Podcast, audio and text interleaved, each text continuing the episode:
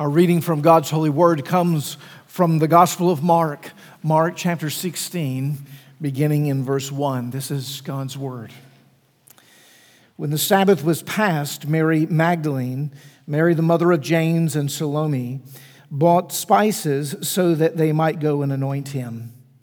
And very early on the first day of the week, when the sun had risen, they went to the tomb. And they were saying to one another, Who will roll away the stone for us from the entrance of the tomb? And looking up, they saw the stone that had been rolled back. It was very large. And entering the tomb, they saw a young man sitting on the right side, dressed in a white robe, and they were alarmed. He said to them, Do not be alarmed. You see Jesus of Nazareth, who was crucified. He is risen he is not here. See the place where they laid him. But go, tell his disciples and Peter that he is going before you to Galilee. There you will see him, just as he told you. And they went out and fled from the tomb, for trembling and astonishment had seized them. And they said nothing to anyone, for they were afraid. The grass withers the flower fades, but the word of our God will stand forever. Amen. You may be seated.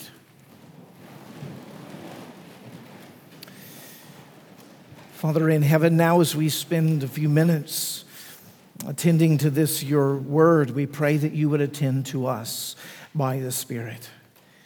Would you help us to hear, to truly mark and learn and even inwardly digest this uh, marvelous announcement, this report from your servant Mark about the resurrection of the Lord Jesus Christ. O Christ, would you now, by the Spirit, meet with us here in this text?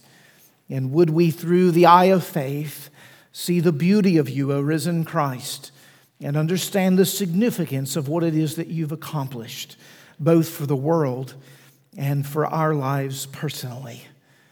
Would you now open up our eyes that we might behold wonderful things from this your word? We ask it in Jesus' name. Amen.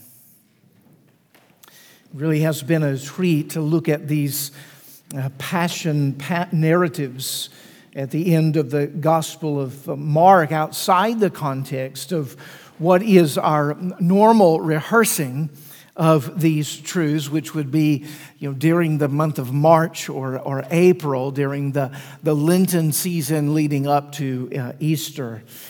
Uh, it's given me, and I hope it's given you, the opportunity to uh, look at these texts in uh, some different ways and uh, sort of consider them from uh, a variety of different angles. It's certainly done that for me, even uh, this morning, noting to you as we were beginning our service that uh, in the celebration of uh, All Saints' Day on November the 1st, the recognition that there's a whole um, host before the throne right now of those who have died in Christ, who have been made uh, perfect and are in his presence, awaiting um, the return of Christ, even acknowledging, as we would on October the 31st and November the 1st, the All Hallows Eve, um, All Saints Day um, rhythm of the historical church, we usually are not thinking about the resurrection.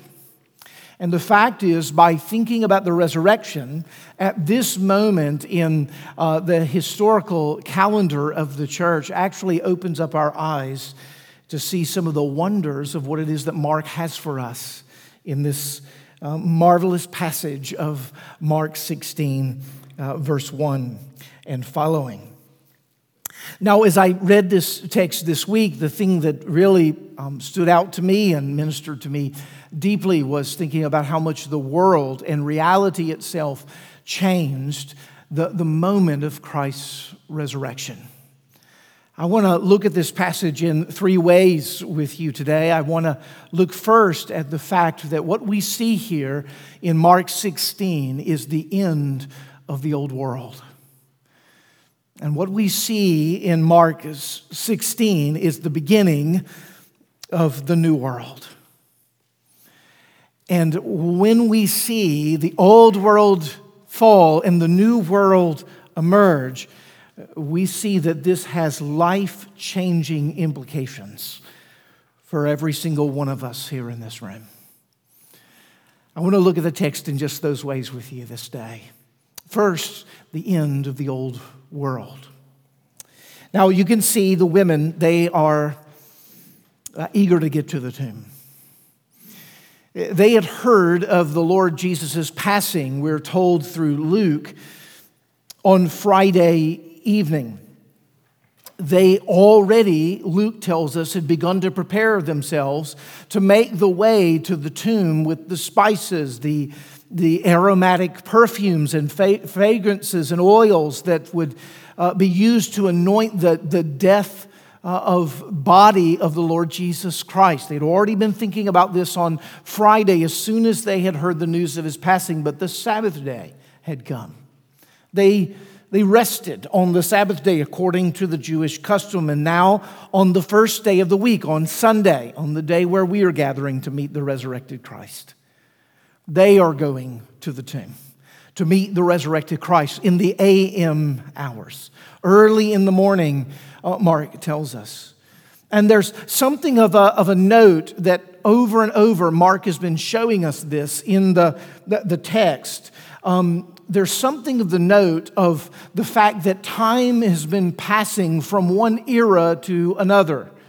The very opening of Mark 16, verse 1 says, When the Passover was over. Now, yes, that's a historical marker. The Passover, Saturday, was uh, complete.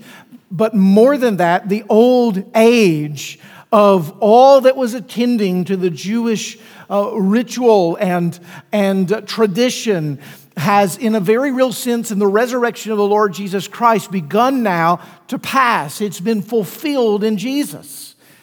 And the rest that the Passover pointed to, that the Sabbath pointed to, of which they've been celebrating now for multiple days, the rest of what is intended by the day, especially the Sabbath day, is now a rest that we as believers know is found in Jesus Christ. He is indeed the Lord of the Sabbath, is he not?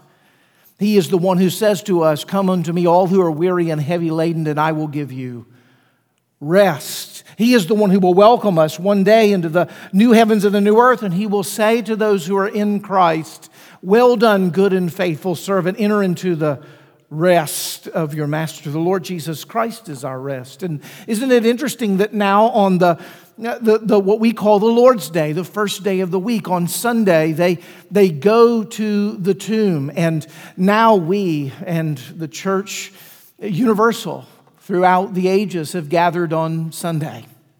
And usually on Sunday morning in mirroring and paralleling what we see here in Mark 16, uh, verse 1, that we are a people who have come to meet the risen Christ, that every Sunday is a, a mini Easter. It's a resurrection day. It's a day of noting that death has been conquered and life is ours in the Lord Jesus Christ. That's what we've come to celebrate. And Mark is telling us to enter in fully into this uh, resurrection era, this new era of redemptive history. The old is passing away, and behold, the new has come. And what we see in this passage is that the women have actually been operating still under the assumptions of the old world, often in the way that we operate in the assumptions of the old world. They have uh, made spices, uh, undoubtedly with perfumes and aromatics and, and oil to take to the dead body of the Lord Jesus Christ. They fully expected to see nothing but a corpse when they showed up at the tomb of the Lord Jesus. They're operating under the assumptions of the old world. They've come to, to prepare for it. And, and even as they've come to prepare for it, they've had a fear on their way. They've, they, their fear is they remind themselves now, wait, they put that very large stone in front of the tomb. How in the world are we going to be able to move that stone out of the way? They're thinking in the assumptions of the old world. They're thinking of those who have lost something when in fact they've gained something. They're thinking of those Uh, they're thinking about death when in fact they should be thinking about life. They're thinking about their own weakness instead of thinking about the strength that is theirs in Jesus. You see, the old world is passing away. And did you see even the ministry of the old world is passing away? What was the ministry of these women? Well, it was a, it was a ministry of, of spices. Well, let's peel back the layers of that. It was a ministry to care uh, for the dead, to mitigate, if I can put it that way, to mitigate against the effects of decay. That was their ministry. That's why they had begun preparing Friday. That's why they had gotten up early just as the sun was rising and they make their way to the tomb. They wanted to mitigate, they wanted to, to work against, to in some way slow the, the pattern of decay, to, to bed down, as we all know, the, the stench of death. You'll remember that when uh, Jesus had asked for them to open the tomb of Lazarus after four days, he was reminded that um, Behold, Lord, his body will stinketh. Now that's the KJV. It's the one I remember. It's two days he's been in the arid heat of the Middle East. This body is languished in the, the tomb. They want to get there quickly because, well, decay will have set in. They're operating under the assumptions of the old world. Do you know many times we walk through life as if we still live in the old world? We think of our lives in terms of pushing back the inevitable of death.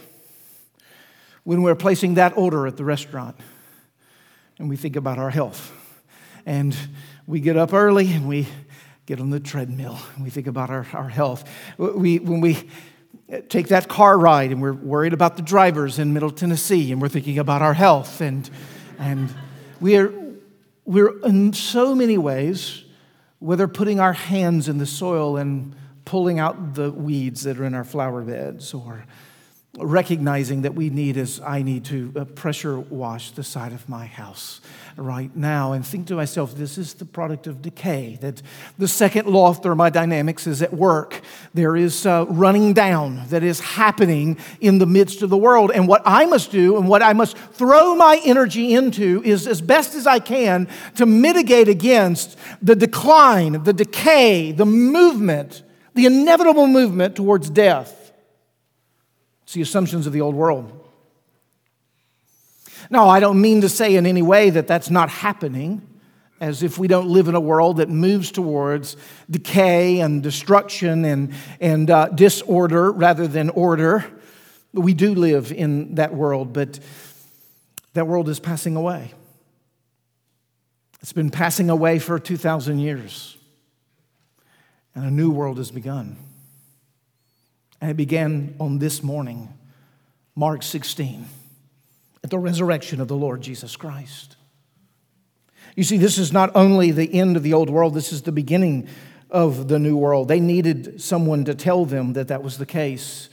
You can imagine if the women had shown up with their spices um, and there had not been an angel and they saw that the body of Jesus was gone and the, the guards were nowhere to be found. The theories that would have gone through their minds of the indignities that would have been done to the body that they had come to honor, the one that they had come to cherish. Someone has taken and is likely ravaging it, using it in some way, shape, or form as a, as a poster child of what happens to you when you go against Rome or when you stand in the way of the religious establishment. Here's what happens to you.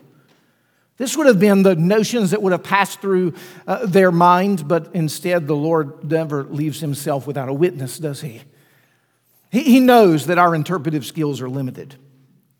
That when we run across an event, we will draw the wrong conclusion if he doesn't tell us exactly what it is that has happened. And notice the messenger, the angel, says to them, he is risen. See it here for yourself.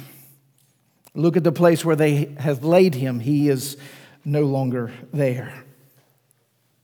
Uh, the women had come bearing spices to anoint the body of Jesus because they were living according to the patterns of the old world. When someone dies, they stay dead. But they didn't know it was the morning of the new world. And they were the first people to see it. The change that would spread throughout every kindred, tribe, tongue, and nation. The promise of the gospel that would ultimately take hold in consummated form that we still await for at the end of the day. They did not realize that it was the dawn of the kingdom of God. You know, Mark is telling us that. Notice in the text, very early on the first day of the week, when the sun had risen, they went to the tomb. He's telling us that cosmologically. This new day is a new dawn. It is a new world. It's a first day of the week. We are now a people who worship on the first day of the week. We are a people who worship, and our worship begins with rest. It doesn't end with rest. Isn't that interesting?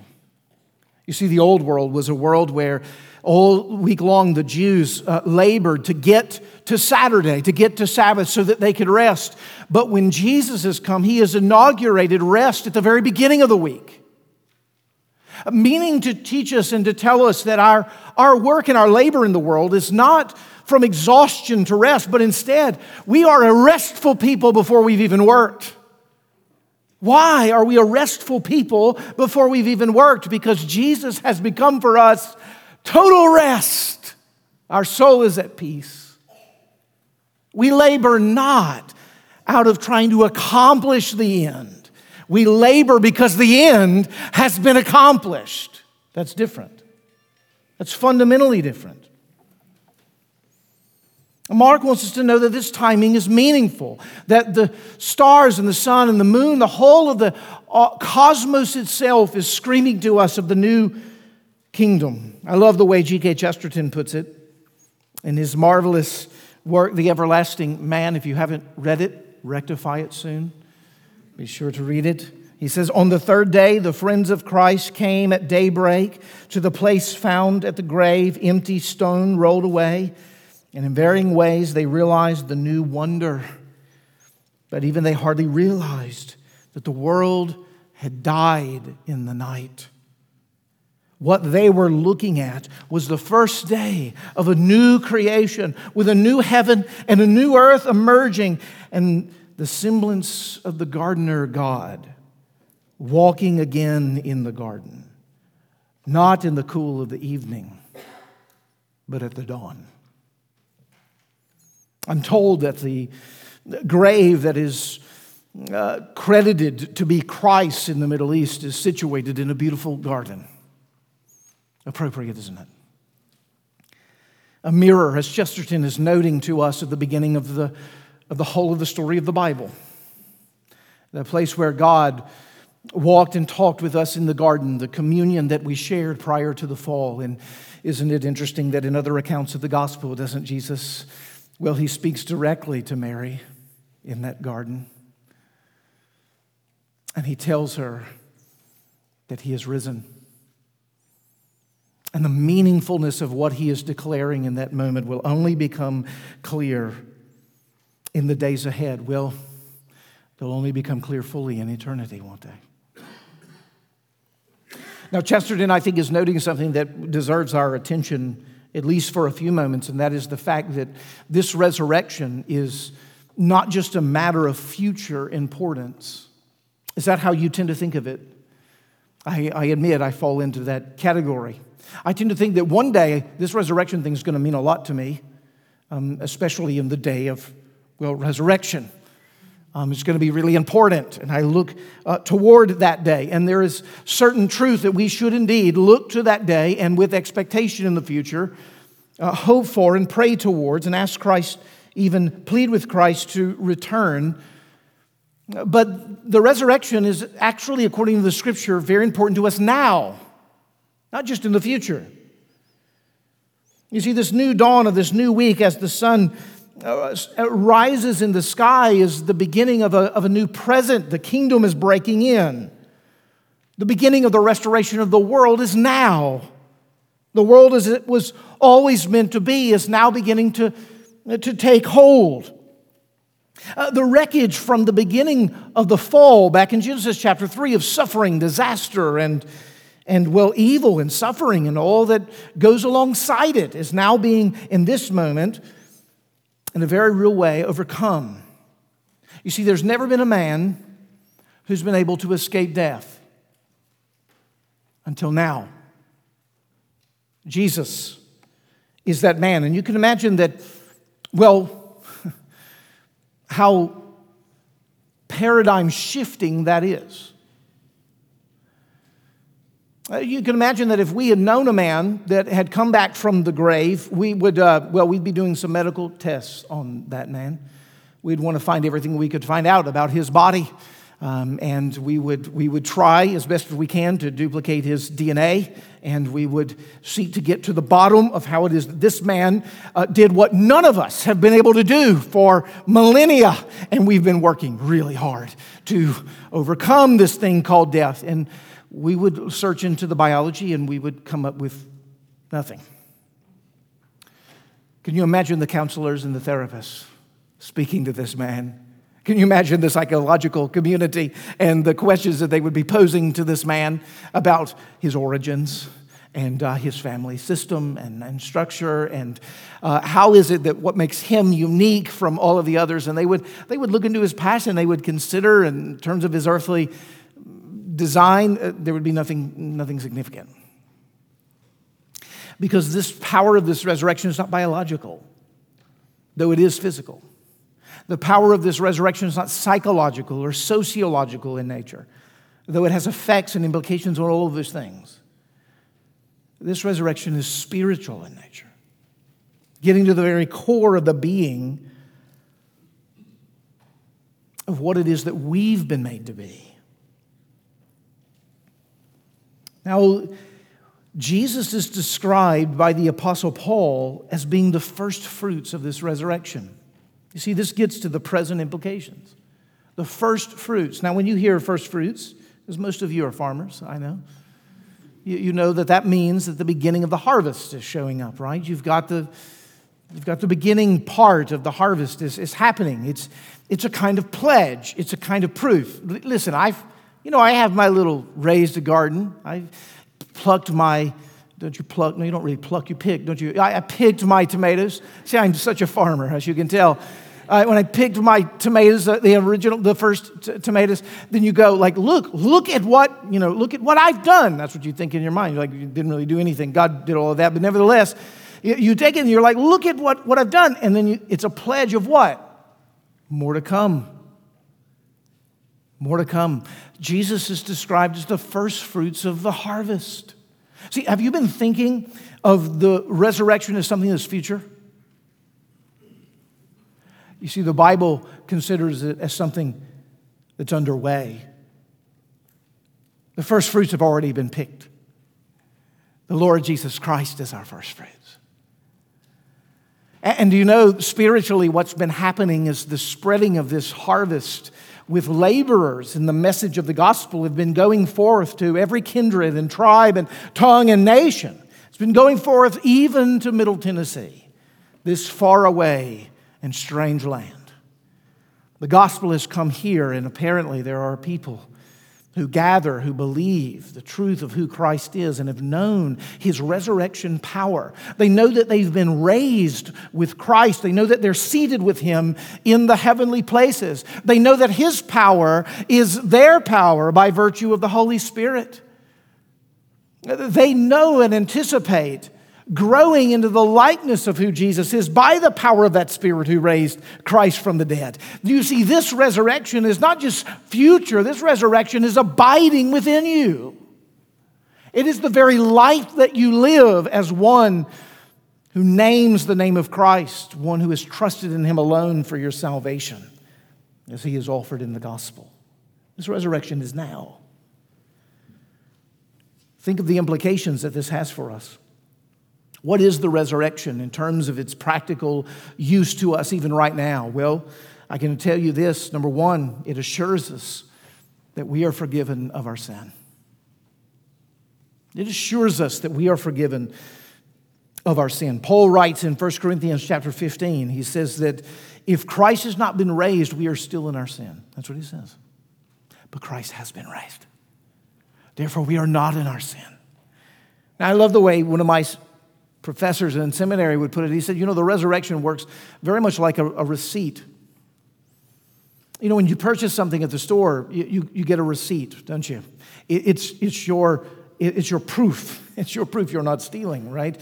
That, that you, have, you have actually bought these things. If someone were to accuse you that you stole these things, you just whip out that receipt and you would show them, no, I, I paid filthy lucre for this thing. Like this, I used money in order to get this thing. That's what you would tell them. And that receipt means that it's paid for. Do you see the resurrection is that? You see, if Jesus had paid for your sins on the cross and he would never have raised again from the dead, what assurance would you have that he's really paid it in full? Everybody goes to the grave and doesn't get up. What makes him unique then? How would that give you encouragement or confidence that your sin has really been paid for? No, that is the manifestation.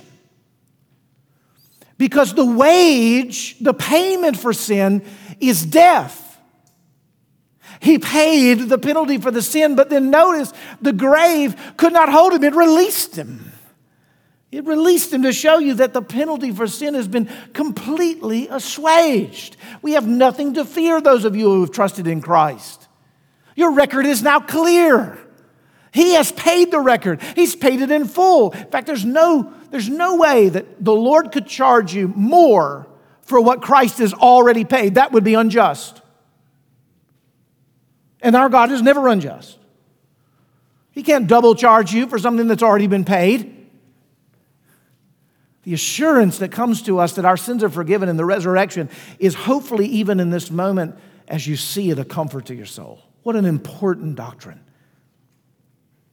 But secondly, the resurrection provides for us the power to follow Christ. This is right now. The power to follow Christ. You know, the, Probably the, the most well known metaphor for salvation in the scripture is the metaphor of being born again. It's the language that Jesus uses with Nicodemus in John 3 to be born again or to be, to be born anew. In other words, you need a whole new life than the one that you have, Nicodemus. How does that new life come? Well, it comes by virtue of the resurrection. Paul writes in Romans 8:11, which we read just a little bit earlier, if the spirit of him who raised Jesus from the dead dwells in you, he who raised Christ Jesus from the dead will also give life to your mortal bodies through the spirit who dwells in you. Now, just contemplate this for a minute, friends. The spirit that raised Jesus Christ from the dead is inside of you. What an incredible inducement of power and encouragement towards following Christ in obedience his, to his commands, that we might change and overcome the weaknesses of sin and grow into righteousness increasingly, that which has already been gifted to us in Jesus. How much more because we have the Spirit who dwells within us. Now, I hear you. I, I hear the, the objection well, I, I keep sinning, I, I keep struggling, and there's no way that I'm going to overcome uh, sin. It just is a part of this, this life, this mortal body of which I am in. Yes, the old world is still with us, though it's dying. But the new world has emerged. And the new world is inside of you through the power of the Spirit. I wonder if you believe that. Sometimes our lack of growth in grace is because when we look at the challenge of obedience before us, we say to ourselves, Oh, there's no way I can do that. I'm so weak. I'm so helpless. I'm so un- unable. I'm so powerless. Yes, I know. Why are you looking at you? The Spirit is in you, though. God is in you. The same Spirit who raised Jesus from the dead. Do you not think He could help? Could He help you overcome sin? Maybe if you commune with Him? Maybe if you reflected, maybe if you prayed, maybe if you considered Him? Might the power of the Holy Spirit have sway in your heart and life? The same Spirit that rose Jesus from the dead dwells in you, Paul says. An incredible encouragement. That not only do we have the assurance that our sins are forgiven, but we have the power of the Holy Spirit within us that draws us into followership of Christ. We have a phrase here at Cornerstone that we use in case you're hearing this and you're hearing the challenge of growth and you're thinking to yourself, yeah, but, yeah, but. I, I know. We stumble forward, is the way that we put it. We stumble forward. We know that.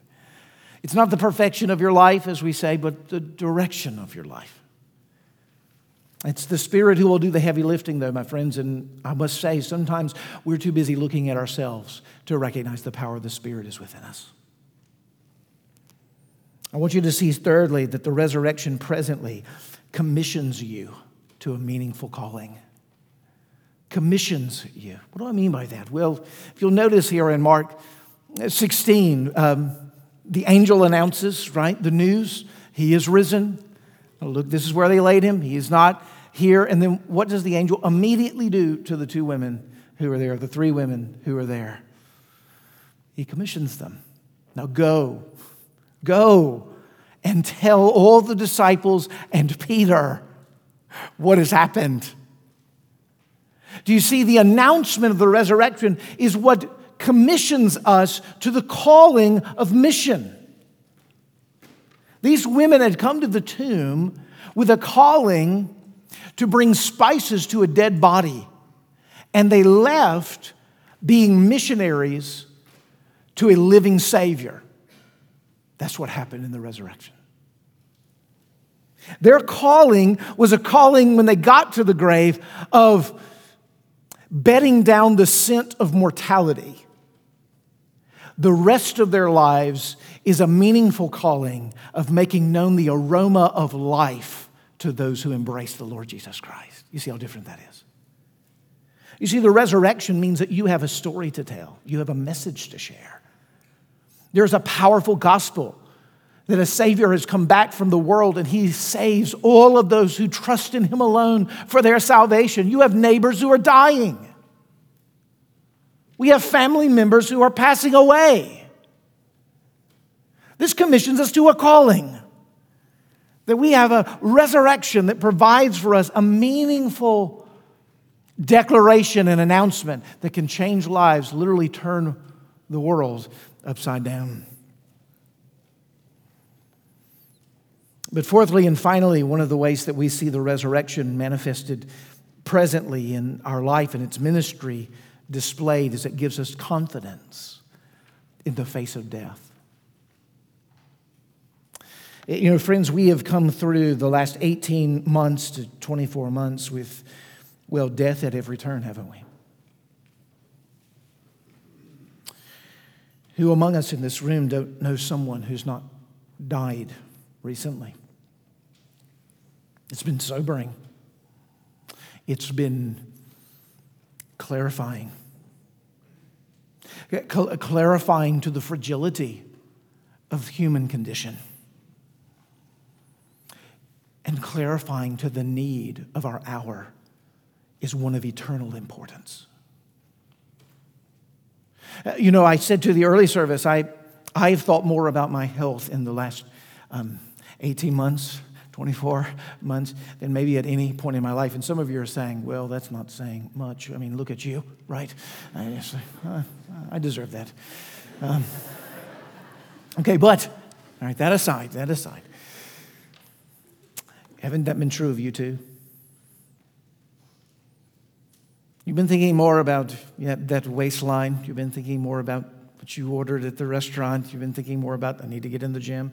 I have taken more um, D3 and vitamin B12, um, like I don't know how much, right? Like probably an uh, probably unhealthy amount I've taken over the course of the, the last time. Uh, you know, and of concerns for health.